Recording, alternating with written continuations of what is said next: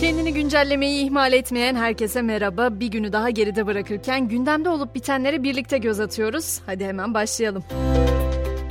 Merkez Bankası 27 ay sonra faiz artırdı. Para Politikası Kurulu Hafize Gaye Erkan Başkanlığındaki ilk toplantıda 650 bas puan faiz artırımına gitti ve politika faizi %8,5 seviyesinden %15 seviyesine çekildi.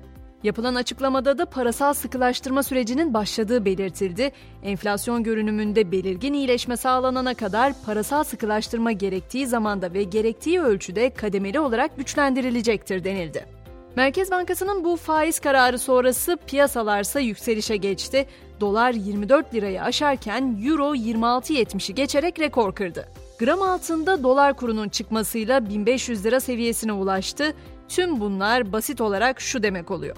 Hafta başından beri konuştuğumuz 11.402 lira olarak belirlenen asgari ücret sadece 2 günde 14 dolar kaybederek 487 dolardan 473 dolara gerilemiş oldu.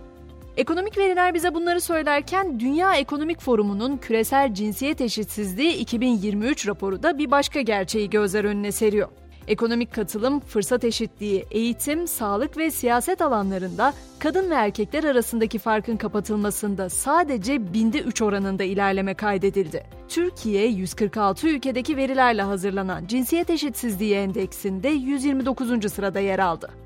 Biliyorum tüm dünya zor zamanlardan geçiyor evet ama biraz önce konuştuğumuz ekonomik ve eşitlik yönündeki gelişmeler de Türkiye'deki hayatı kolaylaştırmıyor ne yazık ki. Hal böyle olunca antidepresan kullanımı da günden güne artıyor. Açıklanan son verilere göre Türkiye'de antidepresan kullanımı 2010 yılında %33 iken 2021'de %63,46 arttı ve %53'e ulaştı.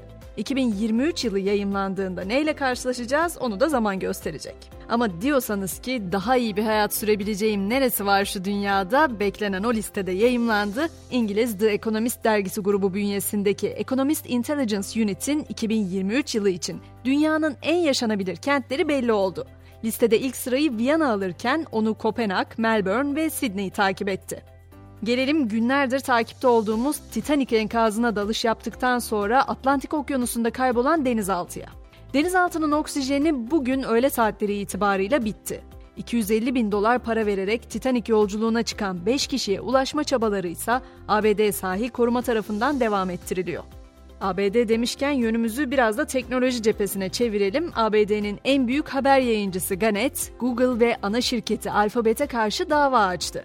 Haber yayıncısı Google'ın reklam teknolojisi pazarlarını tekelleştirdiğini ve bunun haberciliği etkilediğini iddia ediyor. Hatırlarsanız geçtiğimiz günlerde Rekabet Kurumu da benzer bir iddiayla Google'a dava açmıştı. Teknoloji dünyasına dalmışken biraz daha buralarda gezinelim derim. Mesela Instagram son olarak kullanıcıların herkese açık Reels videolarını indirmesine olanak sağlayan bir güncelleme duyurdu.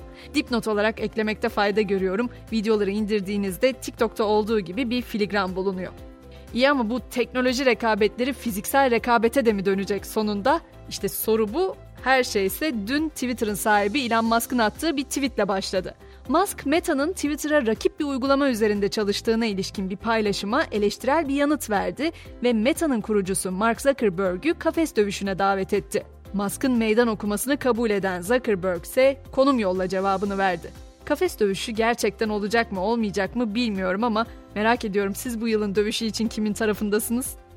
Son olarak da şöyle güzel kokuların haberini vereyim istiyorum. Koku Kültürü ve Turizmi Derneği 25 Haziran Dünya Güzel Koku Günü kapsamında İstanbul'da Parfümün Yolculuğu Antik Çağlardan Günümüze Kokunun Tarihçesi isimli bir etkinlik düzenleyecek. Etkinlikte eski Mısır, Mezopotamya, Roma ve Osmanlı'daki koku yapımı, üretimi ve kokuya dair ham maddeler yapay zeka ile canlandırılarak sergilenecek.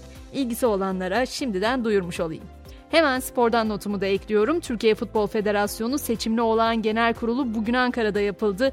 Genel kurulda 191 üye oy kullandı ve seçime tek aday olarak giren Mehmet Büyükekşi 169 oyla yeniden federasyon başkanı seçildi. Biz de güncelleni böylece bitirdik. Bu akşamın mottosu kararsızlık üzerine Seneca'dan geliyor. Kararsız kalanlar için talihsizliğe uğramak zorunluluktur diyor. Yarın sabah yeniden görüşünceye kadar şimdilik hoşçakalın.